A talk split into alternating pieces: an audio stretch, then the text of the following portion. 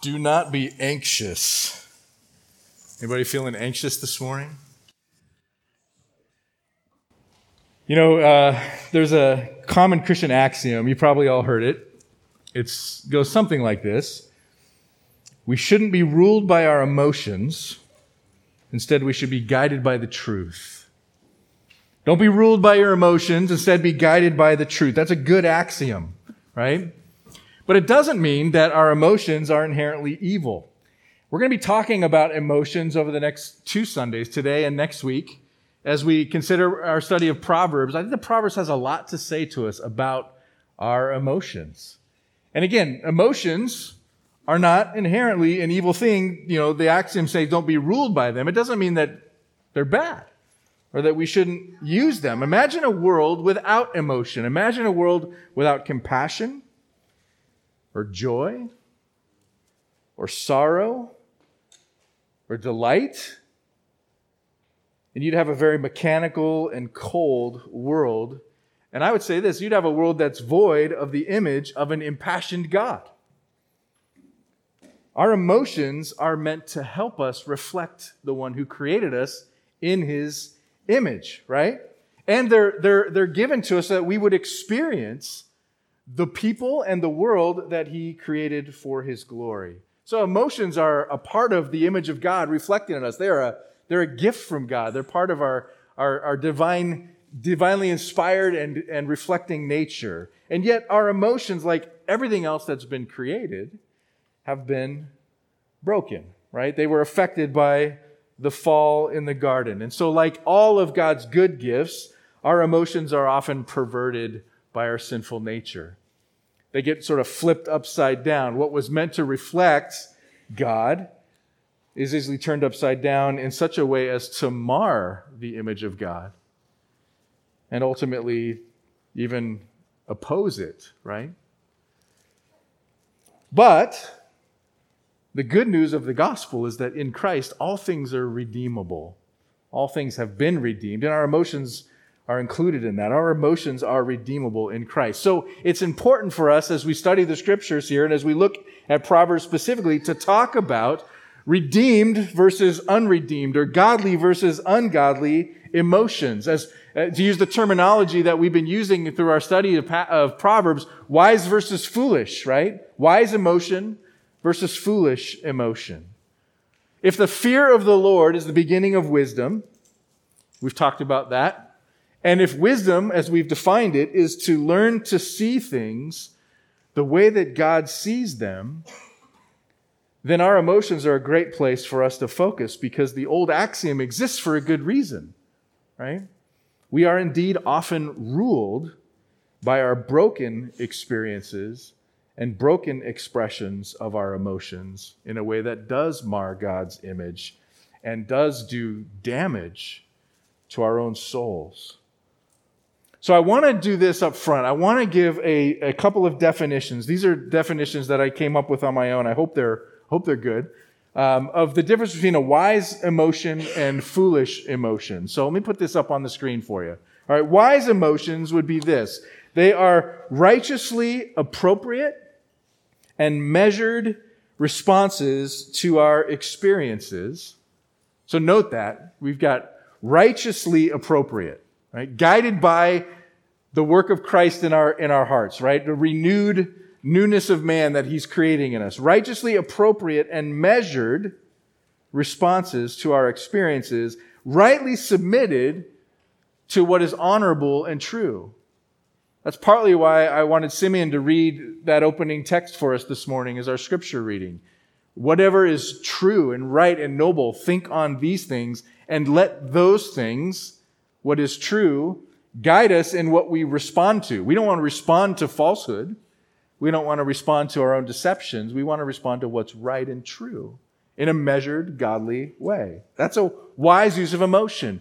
A foolish use of emotion would, would be the opposite of that, basically. An unrighteous, inappropriate, and poorly measured response to our experiences. And I would say often guided by what's dishonorable or untrue, right? So when we are, when we're given to thinking wrongly about things, we're going to react wrongly to those things, right? But also I would say this, or sometimes determining, and I'll sort of air quote this, truth by its own flawed vision, meaning this, it's sort of like the tail wagging the dog. If my emotions are ruling me and my emotions are being driven by what's, you know, uh, an unrighteous response to what I'm perceiving to be around me, I can perceive truth. I can sort of create a new vision of truth, truth, in my own mind. That's not really true.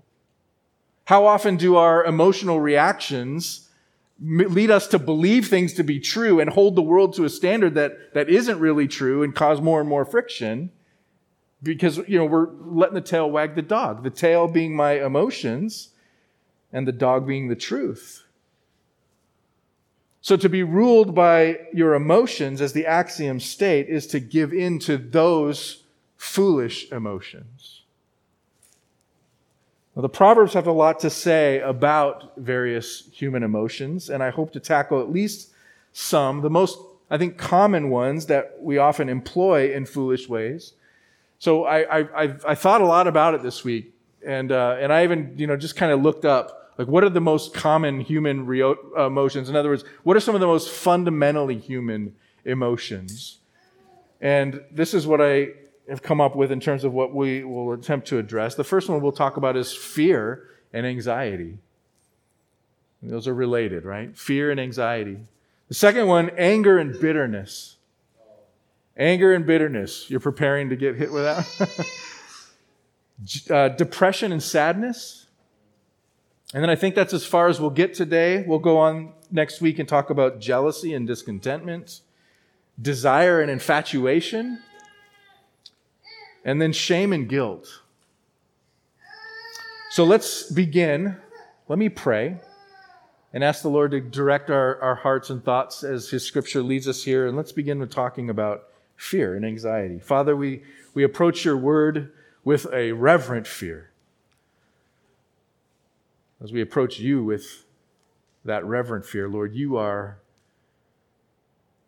good. You are truth. You are the King, the Creator. We're accountable to You. And so, Lord, we come to Your Word to submit ourselves under it. We ask You by Your Spirit to, to work in us, Lord. I pray that You'd, you'd bring out in us, Lord, a, a clear understanding of how our emotions, for good or for bad, are, are operating in our lives.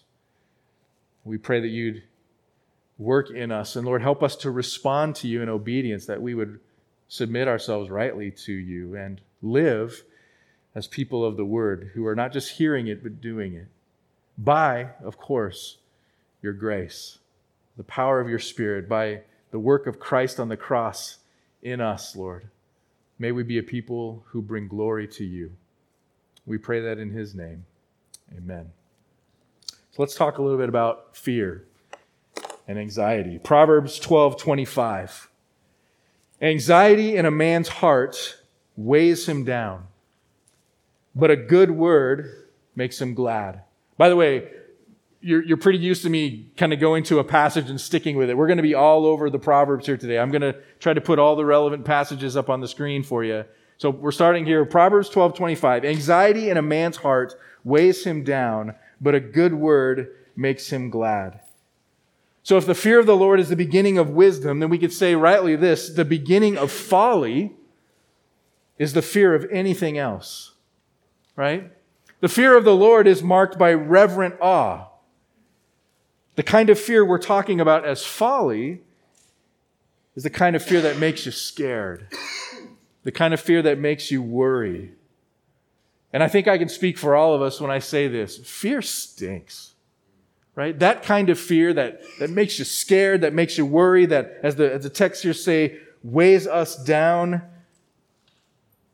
That's no way to live. That's what it means here by saying it, it, it, it weighs us down. It stinks. It's no way to live. So what is it that we're so often afraid of? What makes us so anxious? I think it would be fair to say that it's usually one of two fears.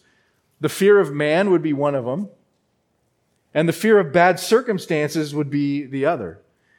let's talk a little bit about the fear of man. Fearing people means fearing whether or not they will approve of you. And we're constantly looking for affirmation from others in order to give us a sense of self-worth. You, you, you may recognize that. You may not recognize it. It's always true. We're constantly looking for other people to affirm us, to give us that sense of self-worth. Will they accept me? Will they like me? I'm pretty sure that Instagram and Facebook only exist because of this fear. They only exist because this deep-seated fear of man is so pervasive in us all the time that we've created these things to, to give us more opportunities to get more affirmation. By the way, think about this for a second. Those of you who are active on social media accounts like Instagram or Facebook, and I know most of us are, I am too, nobody, nobody has multiple hundreds of friends. You do on Instagram, right? You do on Facebook, but in real life, nobody has multiple hundreds of friends. So why do we have multiple hundreds of friends on our social media accounts? I, I think, I think honestly, we could say we're accumulating for ourselves potential admirers who will like us, but not really us, right? Who will like these, these sort of idealized images of the perfect lives and perfect self-images that we'll post that don't actually reflect our actual reality. I think Ray Ortland says it really well. He says, our God is human approval. Our heaven is the spotlight. Our hell is bad reviews. Our ritual of worship is keeping up appearances. And again, I would say that's no way to live, right? That's crushing. It crushes us. It hollows us out because we have the wrong fear. So that's fear of man. Or we get anxious over the possibility of bad circumstances. What if I can't pay rent? What if I or a loved one gets sick or gets hurt? What if I don't get that job? What if I don't get into that school? What if my expectations aren't met? There's a fear you'll face daily. What if I lose my freedoms? What if there's a terrorist attack? I mean, I could go on and on all day. There's a million things that we worry about. But the mind that is anxious about mere possibilities is a miserable mind. Corrie ten Boom says it really well, and once said this really well. She said, worry does not empty tomorrow of its sorrows. It empties today of its strength. Proverbs twelve twenty-five, again, anxiety in a man's heart weighs him down, but a good word makes him glad. We need a good word, don't we? In the midst of our fear, in the midst of our anxiety, we need a good word. And here's the good word that we need. It's that the Bible doesn't tell us that there won't be things to be anxious about or to be afraid of, okay? The Bible never tells us there won't be things to be anxious about or be afraid of, but it does tell us what to do when we have those worries. You know this passage well, First Peter five seven. It instructs you to cast all of your anxieties on Him. Why? Because He cares for you. Cast all of your anxieties on Him because He cares for you. That's a good word. And here's, here's why it's good. Notice that God doesn't want us to hold on to those anxieties and fears. That's something that we often do. It seems kind of, kind of crazy, but we're kind of crazy people, right? We tend to hold on to our anxieties. We tend to hold on to our fears. I think we do that because it's, it's some means of, of a control mechanism. I can't control the thing I'm worried about, so I'll control my fear about it somehow. And we hold on to it. But but the Lord says, no, no, cast it away. Cast it away. But not just anywhere. We're not to cast our anxieties on other people, even though that's what we typically do, right? We like to cast our anxieties on our family members. We like to cast our anxieties on our friends. When we get worried, we pour it out on them, right? You bear this. You feel my angst about this. Why do we do that? Probably for one of two reasons. The first one is a very sinful one. It's that misery just loves company, right? Misery loves company. The second reason is that I, I think we're crying out for rescue, right? Bear this. Help with this. I, I can't, I can't shoulder this on my own. But when we indiscriminately cast our anxiety around on other people, it only serves to fill the world with more anxiety-producing people and circumstances. So what does Jesus say? He says, no, cast your cares on me. Me. Why? Because he's the only one who's big enough to handle them. He's the only one who's big enough to handle them. There's one who's big enough, wise enough, and powerful enough to handle all of the anxieties of all of God's people at the same time. How? Because Jesus is the one who keeps us from falling, and Jesus is the one who can present our needs before the Father's throne of grace. He's the one who died for our sins and frees us from fear by establishing us in an unshakable, unshakable hope. Cast your cares on me, he says. He's not like other people who have limits to their ability to help. Other people can't settle our hearts. And other people may or may not ultimately care about us. Right?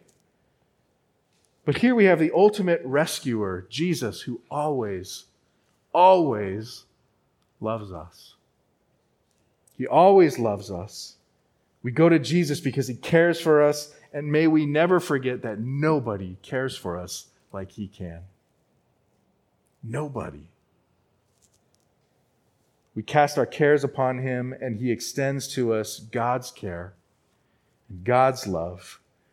We say, Jesus, here's my anxiety, and he gives us peace. Now, that's not to say we won't have fears in life. Again, the Bible doesn't promise us that, but it's our hope that we always have someone to care for us. We always have someone to bear our burden. We have a Savior who went to the cross and carried our fears and anxieties with him and put it to death and rose again in victory, that we too might walk in that newness of life. We have assurance of our salvation and peace through the cross of Christ.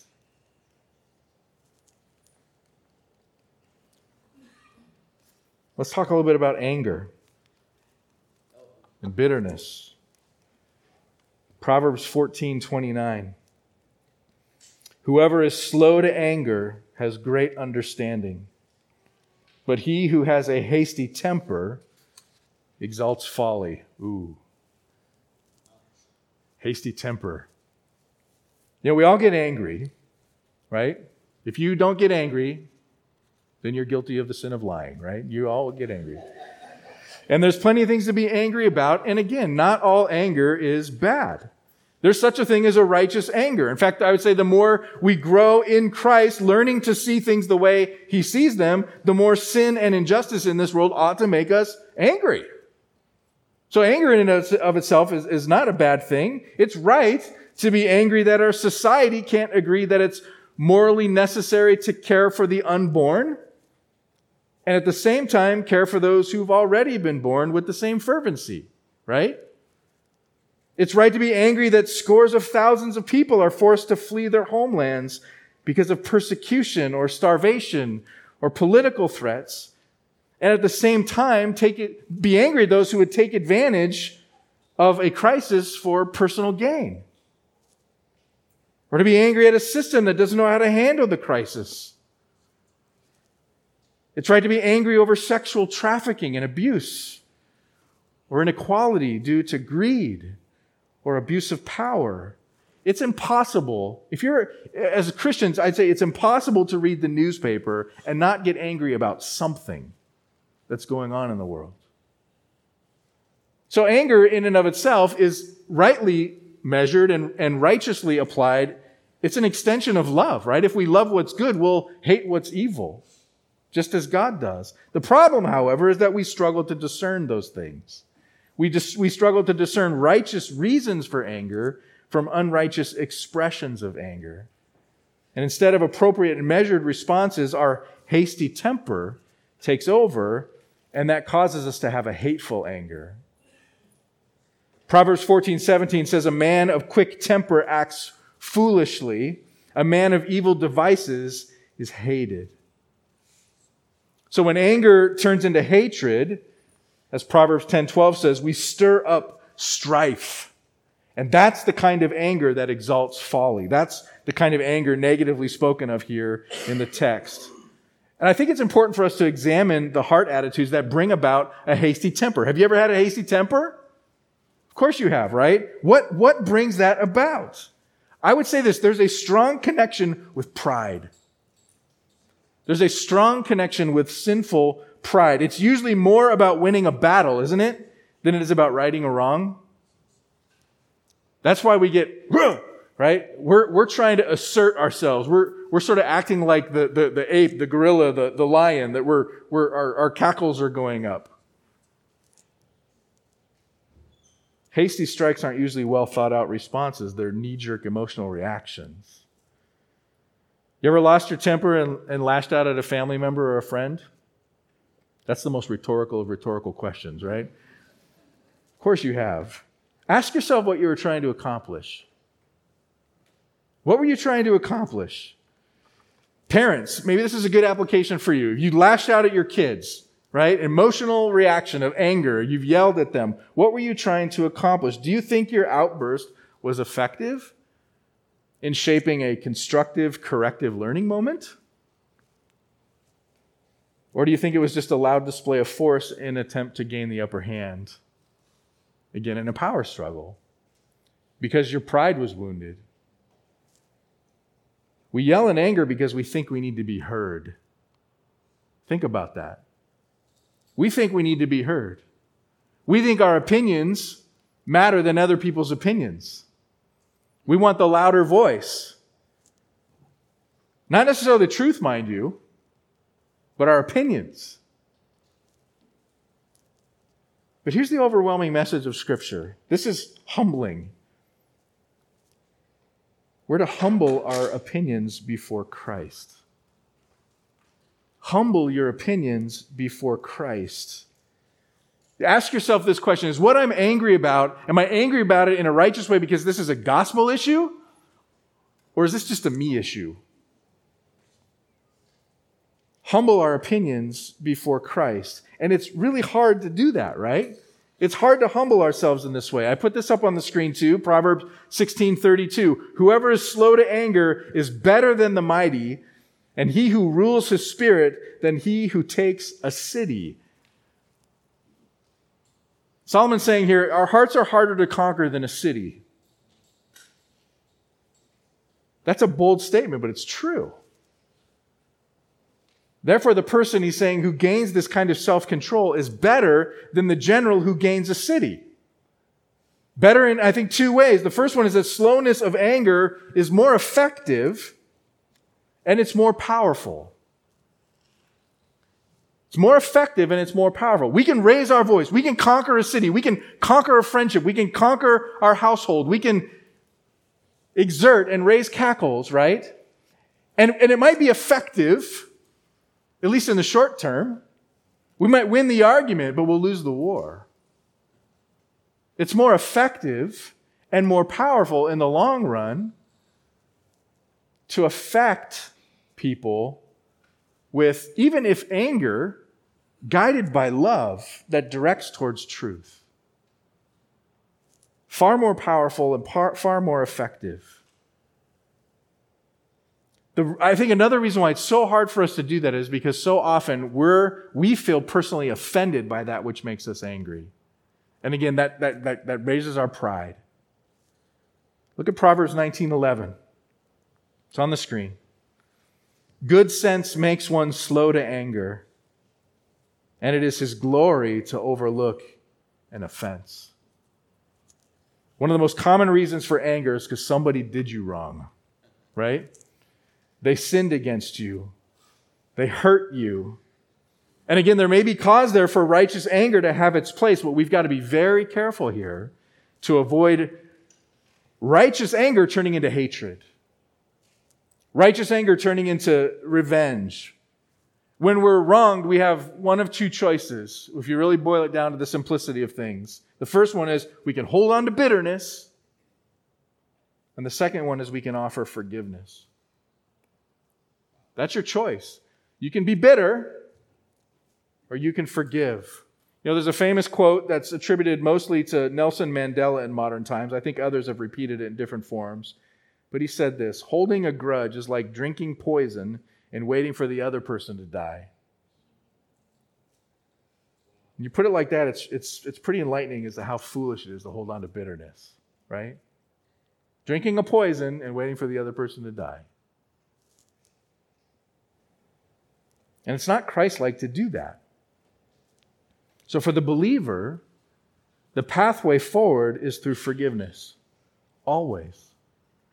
Now, here's where I think our modern sensibilities struggle with the concept of forgiveness. And I, I think it's important to, to highlight this. Forgiveness in our, in our modern culture, in our modern society, is often frowned upon or not offered. We'll give lip service to it, but in our heart of hearts, we won't offer it because we're somehow afraid that to forgive is to deny justice. If you're on Twitter, if you're reading the newspaper, you know, you, you, you hear kind of the, the modern mantras of the world. It's, we want justice, right? So whether it's a, it's a Me Too movement or whether it's racial issues or whether whatever it is, there's this constant, you've wronged me. I, I will not forgive. I will not I will not let go. I will yell. I will make my voice heard because justice needs to happen here. Now, there's a, there's a right motive behind that. Justice is good. Justice is needed. The problem is we say justice doesn't come through forgiveness. It comes through retribution or punishment. And that's antithetical. Listen, that's antithetical to a right understanding of the gospel. Believing the gospel directs our unrighteous expressions of anger towards forgiveness in two critical ways. The first one is that it reminds us of the mercy of God. No one will ever offend you anywhere close to the degree that you've offended a holy God. And yet God, in his love towards us, offers to us mercy. I'm talking about you being a believer. I'm talking about Christians. He's extended to us mercy. He's covered the offense. The second, though, thing that's important to remember about what the gospel tells us is that it not only reminds us of the mercy of God, but at the same time, the justice of God. You were given mercy, not because God chose to do away with justice, but because God chose to fulfill his righteous justice in his own Son. Justice was met. Sin was dealt with by Christ. So if we are brothers and sisters in Christ, and we're angry because we felt like a brother or sister has offended us, we've forgotten the mercy of God and the justice of God. Their offense has been dealt with, and the mercy shown to me, I'm called to show to them. The justice of God is also evident not only through the cross of Christ, but through the return of Christ. The wrath of God has been and will be poured out. Vengeance is mine, saith the Lord. So for us to hold on to a grudge, or to feel like we're unable to extend forgiveness because it will lack justice, is to deny that the, the righteous wrath of God exists and will be carried out. It's been carried out at the cross, and it will be carried out on the last day. God will handle it. Justice will not go unmet. So in our anger, we must be so careful to avoid hatred. We must be so careful to avoid this sense that we must play God. We can forgive because we can trust in the forgiveness and the mercy and the justice of God. The last thing I want to talk about this morning is depression and sadness. Proverbs fifteen thirteen. A glad heart makes a cheerful face, but by sorrow of heart the spirit is crushed. Similarly, in Proverbs seventeen twenty-two, a joyful heart is good medicine, but a crushed spirit dries up the bones. Do you feel like you've got dry bones today? Or a crushed spirit today? It's not an uncommon thing. You know, before we go any further, I think it's important to state that depression and sadness can be unlike anxiety and anger or uh, bitterness and all those other emotional responses in one very significant way. Hear this. Depression is sometimes a spiritual issue, and sometimes it's a physical one. There are physiological issues that, that can lead to depression that have nothing ultimately to do with the will. So in other words, if that's your condition, if that's your state, it's not your fault when that occurs. Medical conditions like that are, are, are a byproduct of brokenness. They're a byproduct of the fallen nature of the world, but not always the result of individual sin. It's important to say that up front. I want to make it clear. That's not the kind of depression that I'm talking about today. What we're talking about today is what we might call sort of the garden variety depression that can affect anyone. Okay? Sadness, getting down, and is in fact a response of the will that can be overcome with a change of perspective. So let's talk about sorrow. Let's talk about sadness. What brings about sorrow? You say, Bill, there's a million things. And I say, you're right, there are. Right? So many things could be mentioned. Suffering, loss, unmet expectations again, failures, tragedies, hurts. You've all experienced sadness, and you know there's a million reasons why. And sorrow itself, again, is not a sin. Sorrow itself is not a sin. Jesus, the sinless Son of God, experienced sorrow. And the Bible speaks of a godly sorrow that leads to repentance, Second Corinthians seven, verse ten. So the issue for the believer is not to avoid sorrow. The issue is this. It's to avoid getting trapped in it. Getting trapped in it. Getting trapped in sorrow is a worldly form of sorrow. And that same passage in Second Corinthians seven says that that kind of sorrow, a worldly sorrow, leads to death. What makes it worldly? It's marked, this is important, it's marked by unbelief. So I want to say this very carefully, and I'm praying that the Holy Spirit will help you hear it in the way that it's intended. When we're trapped in sorrow, when we're trapped in sorrow, the root cause of entrapment is unbelief. That doesn't mean that unbelief is at play when we're surrounded by sorrows, okay? But rather when we're trapped in them. When, when we have an inconsolable sorrow. What the scriptures want us to hear is that there's a cure for the sorrow that crushes the spirit and dries up the bones, and that cure is belief in the hopeful promises of God assured to us through the gospel and by God's grace, by using the tools that He's made available to us to fight through it.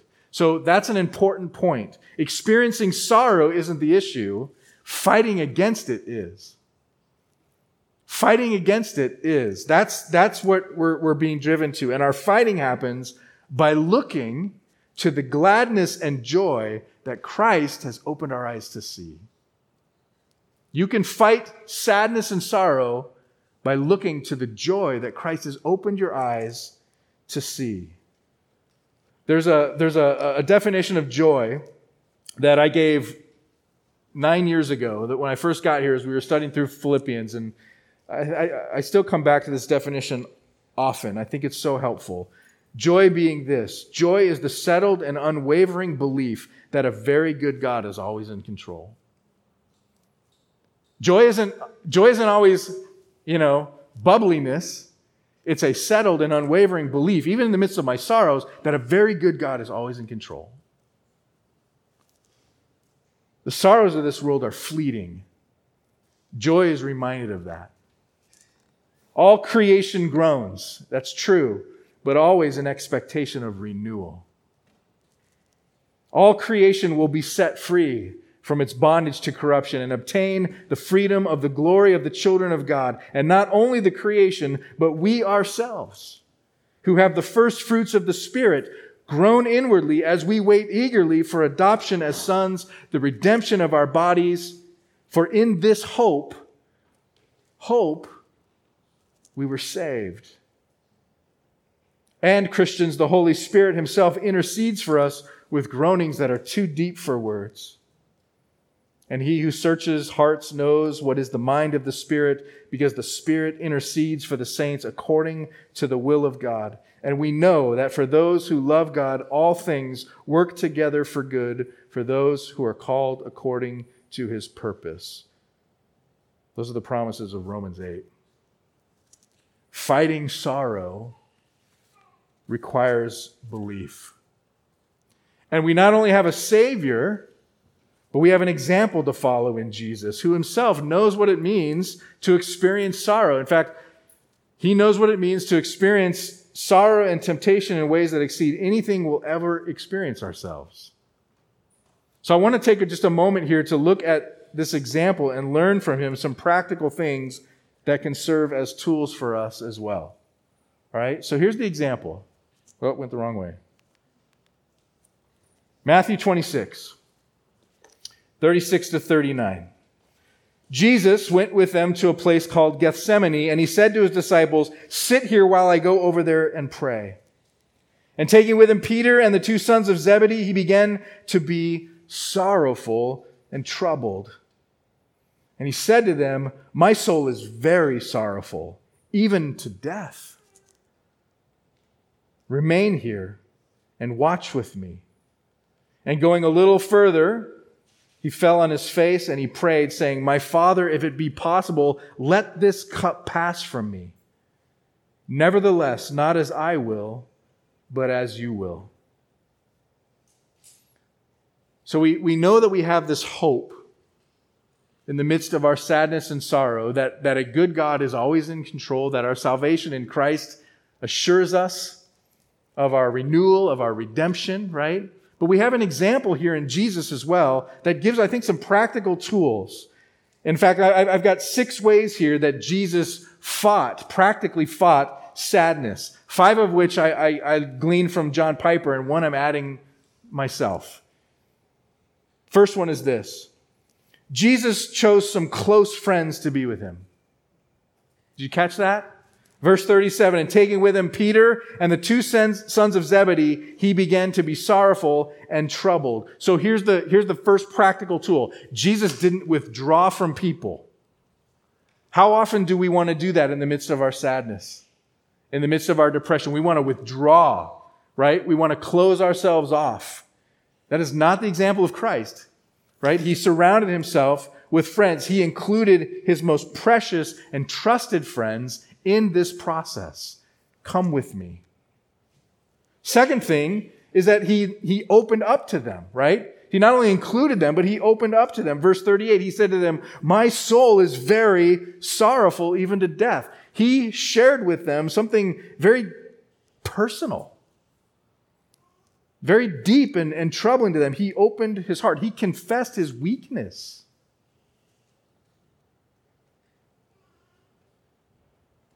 The third thing is he asked for their help in spiritual warfare. Verse thirty-eight, second half, "Remain here and watch with me." Another text says, "Pray."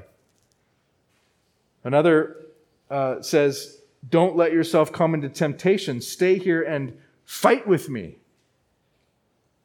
Fight with me. Not withdrawing from people inviting brothers, sisters in, confessing to them my weakness, and asking them to fight with me, pray with me. Fourthly, he poured his heart out to the Father in prayer. Verse thirty-nine, my Father, if it be possible, let this cup pass from me. Right? It's necessary to pray for sorrow to be taken away. What did we sing earlier this morning? You are stronger. That's the prayer of faith in the midst of sorrow. Father, take it away. You're stronger. You're stronger. Fifthly, he rested his soul in the sovereign wisdom of God. And this is a really important one too, right? Second half of verse thirty-nine. Nevertheless, not as I will, but as you will. So in the midst of his sorrow, he's he's got circumstantial things going on. He could have the fear of man going on. I mean, he's he's he's right in the midst of being arrested, crucified. And in the midst of all that, he's a, he's confessing his his sorrow, his depression, his fear, his anxiety, whatever, and he's saying, ultimately, God, not only am I asking you to take this, you're stronger, but if you choose not to, I trust you. Not as I will, but as you will. That's an amazing statement from the second member of the Trinity, by the way. Right? There's not a divided will in God. And yet in, in his human weakness, he, he, Jesus certainly recognizes his potential to divide, human potential to divide from the will of God. Yet, praise God, in his full divinity, that's not possible at all. And it's a good example for us. God, not, not my will, your will. I trust you, you're good. There's hope in that in the midst of sorrow. And then the sixth thing, which, which I'll add, is that he then resolved to serve others and serve the Lord. What did he do from this point forward? He walked towards the cross. He set his sights on serving, following the will of his Father, and serving us.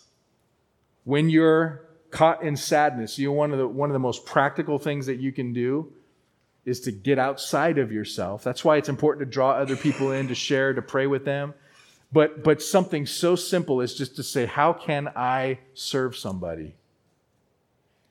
Depression and sadness is so often, we're so often entrapped by it because the spiral of it keeps our focus inward.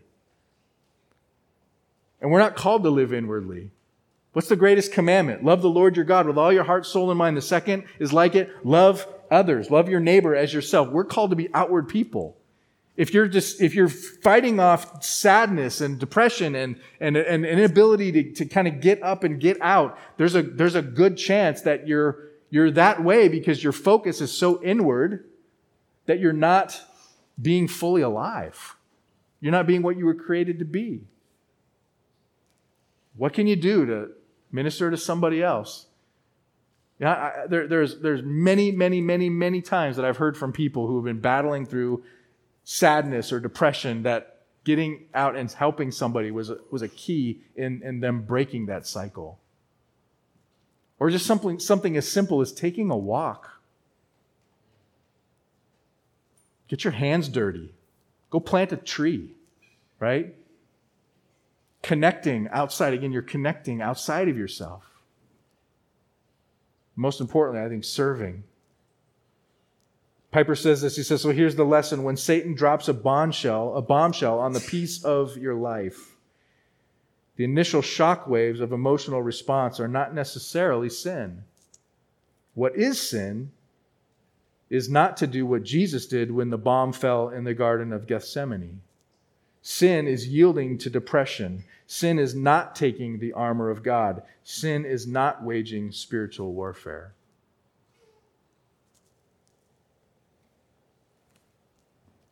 I'm going to wrap up here. What's the axiom we started with? We shouldn't be ruled by our emotions. Instead, we should be guided by the truth, right? Shouldn't be ruled by our emotions. We should be guided by the truth. Again, the beauty of our newness of life in Christ is that every aspect of our lives is redeemed. Our emotions, which God initially created for us to experience Him and others, the beauty, the glory in the world, all of those things that were turned upside down by sin have been redeemed, can be made new in Christ. Your emotions are an important part of your ability to reflect rightly the glory of God, the image of God in the world. The key is to be, be reminded and remember often that our emotions have been affected by the fall. We have to continually give them up to the Lord and say, redeem this, sanctify this, use this for your glory. Help me not to be ruled by my emotions, but rather to use them as the tool you intended them to be for your glory, for the good of others, and for the good of myself. And I'll try to fill that out a little bit more as we wrap up the series next week. And next week, again, just a reminder, we're going to talk about jealousy and discontentment. We're going to talk about infatuation and desire. And we're going to talk about guilt and shame, emotions that rightly used can bring great glory and wrongly used can bring great bone-crushing weight. So would you pray with me, Lord, as, as we admit that? We just pray, Lord, that you'd work in our lives, Lord. Help us to be guided by what's true. Help us to be guided first and foremost by the truth of the gospel, that Jesus Christ has come, has died for our sins, has risen again, that your Holy Spirit has been deposited in those who by faith have trusted in Christ as their Savior. And Lord, you are making us new people. So Lord, let our emotions be rightly guided by what's true. Protect us from unrighteous emotional outbursts, Lord, from unrighteous anger, from unrighteous sadness. Help us not to be entrapped in a worldly sorrow that leads to death, but Lord, to be reminded anew every day of the goodness of the gospel. Let us be a people who exhibit freedom and joy in Christ. Help my brothers and sisters this week. Lord, we're going to wrestle with this this week. Remind them in those moments what's true and right and noble. Remind them of those moments who they are in Christ. And help us to be a people who proclaim Him well. Thank you for your word. We pray these things in Jesus' name. Amen.